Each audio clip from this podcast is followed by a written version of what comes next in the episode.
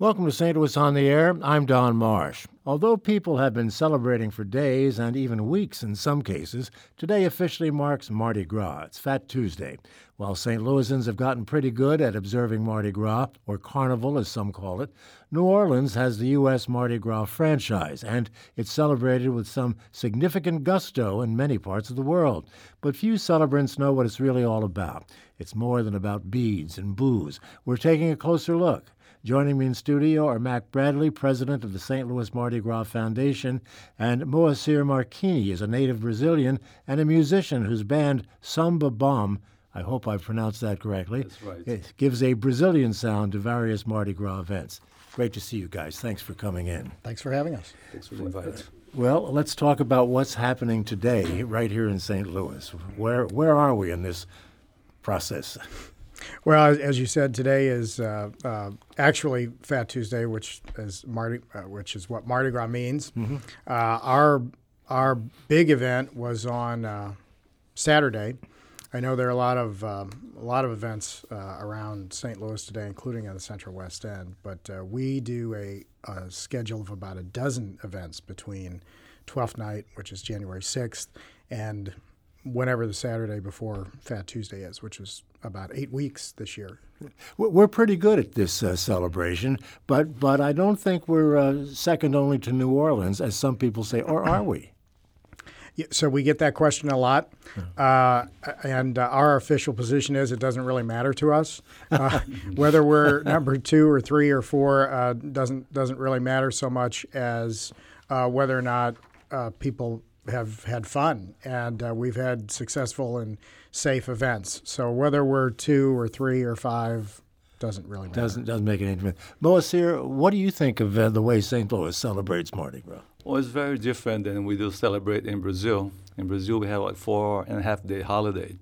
So we start celebrating on uh, Friday night and we just end uh, Wednesday at noon after uh, Ash um, Mass. Ash uh, Wednesday. Ash Mhm. Wednesday, yeah. Yeah. Well, how do you celebrate? I I make money actually. I play a lot of gigs. You know, like I'm a full time musician, and, and I do. I lead another band in Chicago called Chicago Samba, so I go back and forth the two cities. And uh, I I used to go to Brazil a lot before. Like um, I've been living over here for 34 years. I used to go to Brazil a lot, and and, and I parade on those big samba schools in Rio and São Paulo. I went to different sites of Brazil, like uh, different parts of Brazil, only to celebrate Mardi Gras or Carnival. We call Carnival. Yeah. Yeah. How, well, how in Brazil do they celebrate that is different, perhaps, from uh, the way we observe it here? Oh, it's different from anywhere in the world because it's a big, big celebration there, and we take that serious, like celebrating Carnival. Uh, they say like uh, Carnival in Brazil is just like uh, Fourth of July and the Super Bowl combined.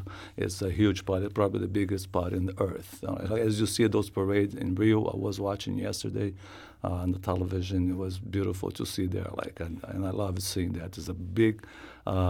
Big part of the culture where we mix all the elements from the Indians, from the, the contribution from the Africans and from the Europeans, and we blend everything together through a parade. That's a way to put that for me. You know, I, I lived in Germany for a number of years, and I think the Germans would say they celebrate it better than anybody. They're, they call it Fasching there, and it's it's a it's a big party. It's the same thing. Do we take back? Do we take elements? Have we taken elements from places other than New Orleans for our celebration?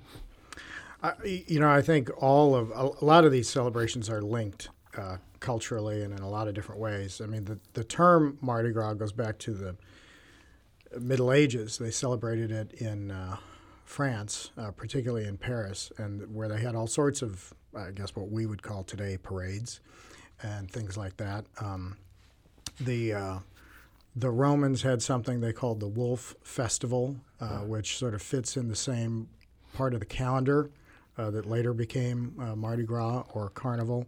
Um, when the French uh, the French explorer um, Iberville um, uh, probably had what is the first Mardi Gras celebration in the in the Western Hemisphere, he set up a little encampment in 1699 on the east uh, bank of the Mississippi, near where New Orleans is today, and made note of the fact that Mardi Gras was going on in Paris at the time. So he called it Point du Mardi Gras.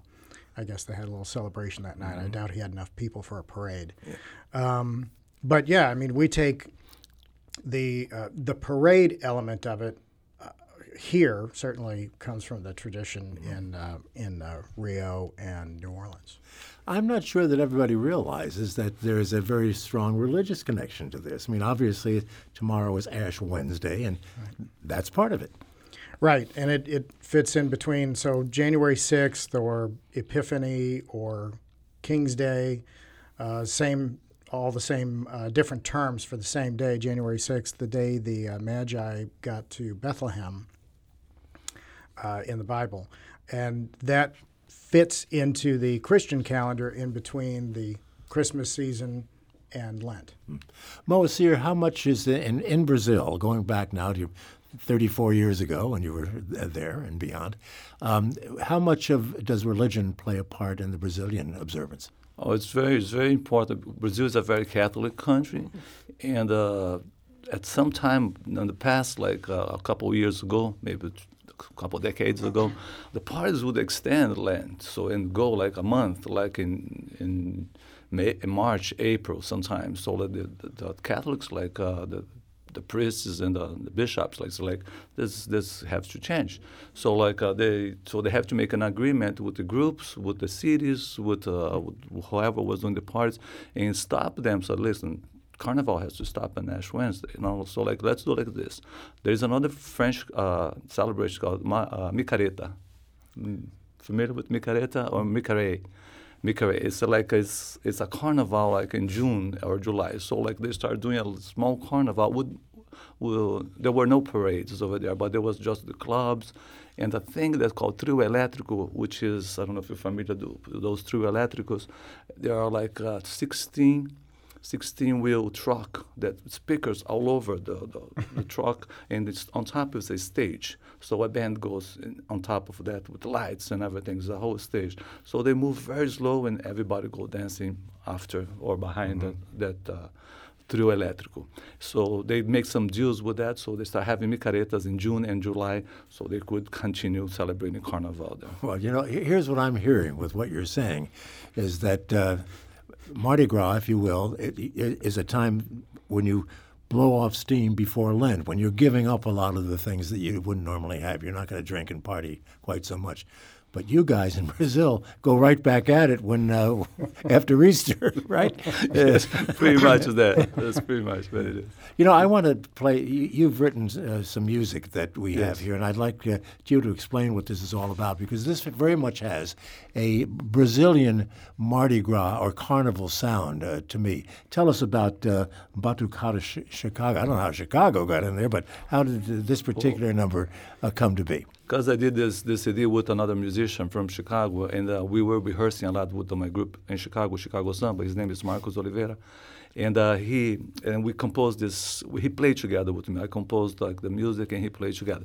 This is the this is the percussion session that goes into the those carnival parades in Brazil. And in Brazil, like we don't we, we don't even mention like fat shoes. It does fat shoes pretty much doesn't exist in Brazil. It, we, we say carnival. That's mm-hmm. the whole thing is carnival. So anyway, so Marcos and and, and I played this this CD. Only two guys played this CD, uh, play this this track. It's called Batucada Chicago. So this very like African root they're like the contribution from the Africans in, into the our music in Brazil. That's all percussion, strictly percussion, and uh, we'll play it in just one second. But it sounds it sounds to me like the music I hear in the in the videos that I've seen of Carnival in Brazil. That this is the kind of the sound of this particular uh, celebration. Is that correct? Yes. Okay, well, let's give it a listen. Sure.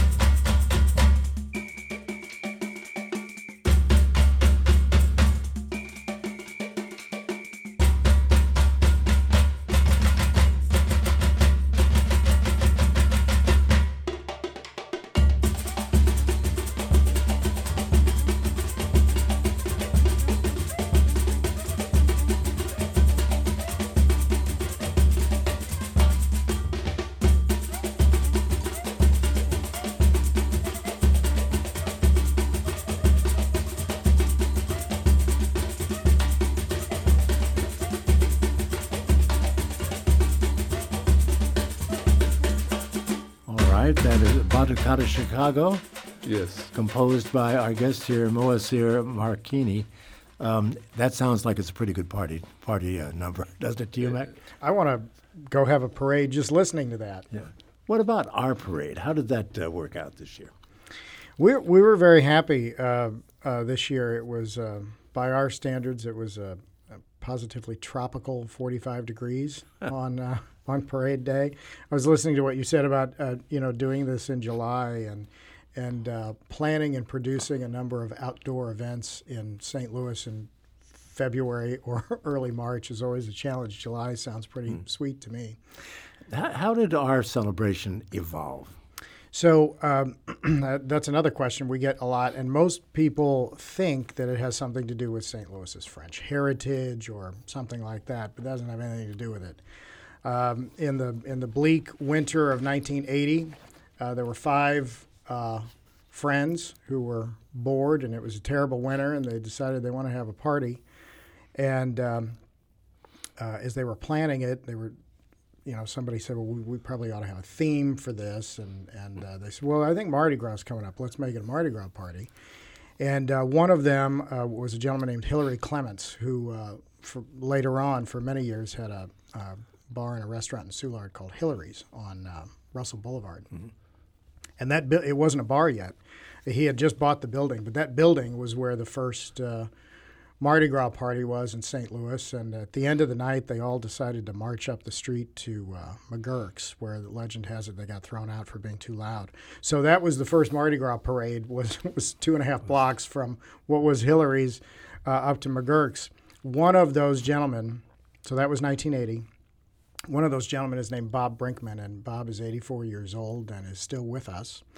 And uh, we asked him to be the grand marshal of our parade this year because this was our 40th anniversary year, and he was gracious enough to, to do it. Bob is, is uh, quite a character.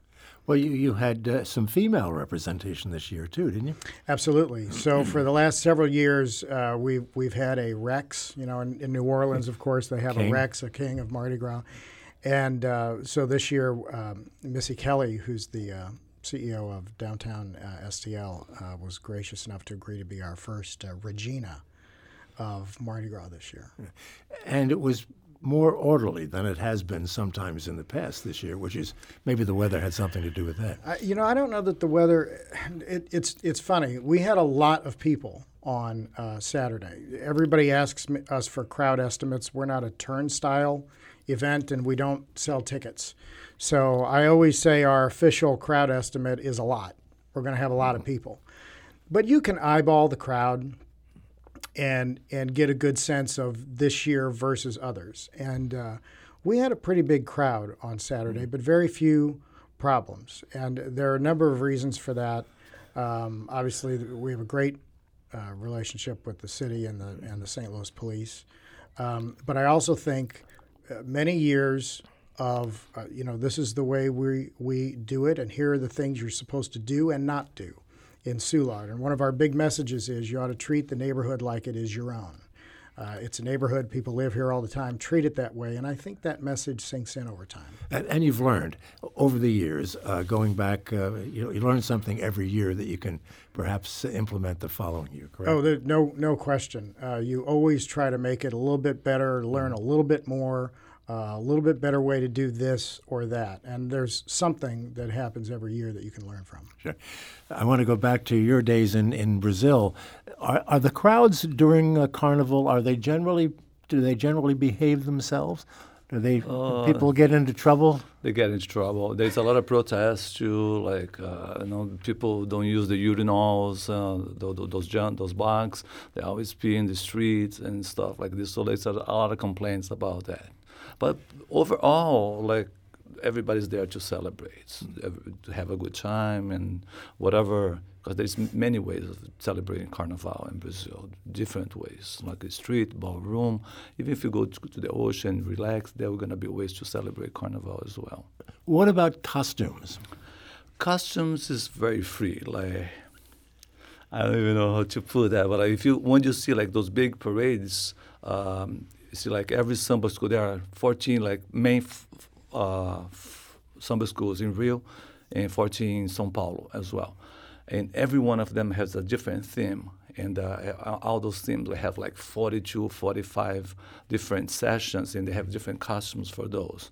Uh, those for the parades. Now, if you're gonna go out and celebrate yourself, that's very free. It's very hot now. It's our summertime. summertime, yeah. And you know, people like wear like the minimal clothes as possible. That's you know, just tennis shoes and uh, whatever.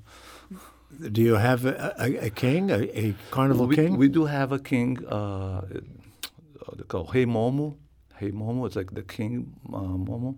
Uh, there's always a chubby, chubby guy. Uh, Chubby? Very, very, very happy, and uh, he represents like happiness of Carnival. That's probably his tied with Fat Tuesday, being like a really happy and like chubby person. What, uh, why is it called Fat Tuesday?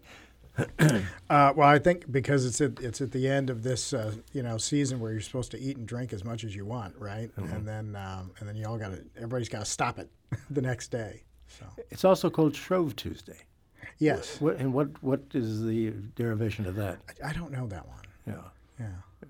Costumes this year, um, how would you characterize them in St. Louis? Uh, we well, so we had a great parade this year. The, we have a theme for the parade every year. Uh, this year, of course, was our 40th anniversary. Um, and t- in New Orleans, they have you know these crews come together to produce a parade, the, the whole parade. Uh, here in St. Louis, the uh, uh, the Mardi Gras organization produces the parade. The crews produce the individual entries, the floats themselves in the parade, which in and of itself is a huge undertaking. You know, they can spend ten thousand dollars and many many months designing and building a float. Um, so the parade theme this year being you know 40 years officially it was 40 years of uh, magic music and memories. That was our theme. Uh, so there's a lot of creativity that the crews get into. They were well festooned on uh, saturday. Both the floats uh, and the people they really uh, brought out their a game this weekend. Tell us a little bit about the foundation and, and, and how it works. I mean, when I, I'm guessing you're probably already thinking about next year. Uh, absolutely, yeah. Um, well, the, so the Mardi Gras Foundation was created in in 2002, um, and one of the main reasons for that was Soulard has, well, as of now, has hosted this party for 40 years, and we wanted to find a way to give something back, something tangible back to the community uh, every year. So we created the foundation, and then the Mayor's Ball, which is a black tie gala that happens the evening before Grand Parade. So it was this last Friday night. Uh, that the first Mayor Slay and now Mayor Krewson was gracious enough to host for us at City Hall. The proceeds from the Mayor's Ball go to a um, Soulard uh, Community Grants program uh, every year. We also s- uh, take part of that and do beautification around City Hall itself, but the bulk of the um funds raised at the ball goes to um, goes to Soulard. And we have a sister organization called Mardi Gras Inc. The the two organizations will begin uh, planning pretty much right away. It's like you said before. First, you have to learn from what we just experienced, right? Anybody who does events or anything, you know, you gotta you gotta um, do a download on it before it's while it's all fresh in your mind. Uh, and then as soon as that's over, yeah, we'll begin planning right away for 41. How are the residents uh, in Soulard taking all of this? Have they gotten used to this uh, now after 40 years? I- I think so. I mean, you know, there are always going to be s- some folks love it and some folks don't, right? Um, but I think overall, uh, we have done over, particularly over the last 20 years that the Mardi Gras Inc. and Foundation organizations have existed. Um, we've done a, uh, a pretty good job of building out a whole schedule of events. It's not all just the big parade on Saturday. There's a dozen different events. Some of them are family oriented and whatnot. And from an operational perspective, figuring out what does the neighborhood uh, care about and how can we address those issues in a systematic way so everybody has fun, but it's safe uh, and, it, and it's good for the city. Only a few seconds left. Moacir, you, are performing today, I understand. Is that correct? Yes. Where? At, where? At Barcelona, in Clayton, Barcelona Tapas. Uh, we always doing some performance over there, like related to football or to re- related to soccer, and uh, you know, it's our home kind of over here. Like there's some a, f- a few clubs that we always performing, like in the, open the doors for Brazilian culture, and we always have a good time. We start at eight p.m. and we play all the way to 11, and we're going to be playing Brazilian Mardi Gras music. All right, something to look forward to. Something akin to what we heard a little bit earlier on the program. Yes, we're going to do that. Well, have a great performance tonight, and thank Thanks. you for being with us and telling us about uh, Carnival in Brazil. Thanks for inviting me. And uh, Max, uh, thank you also for being with us. I know it's been a busy time for you, but we appreciate it. Thanks for having me. That's Mac Bradley with the St. Louis Mardi Gras Foundation. He's president of it, and Moacir Marchini is a Brazilian-born musician who is sharing his memories. Thank you all so much for being with us. Have a great Mardi Gras. This is St. Louis on the Air on St. Louis Public Radio, 90.7 KWMU.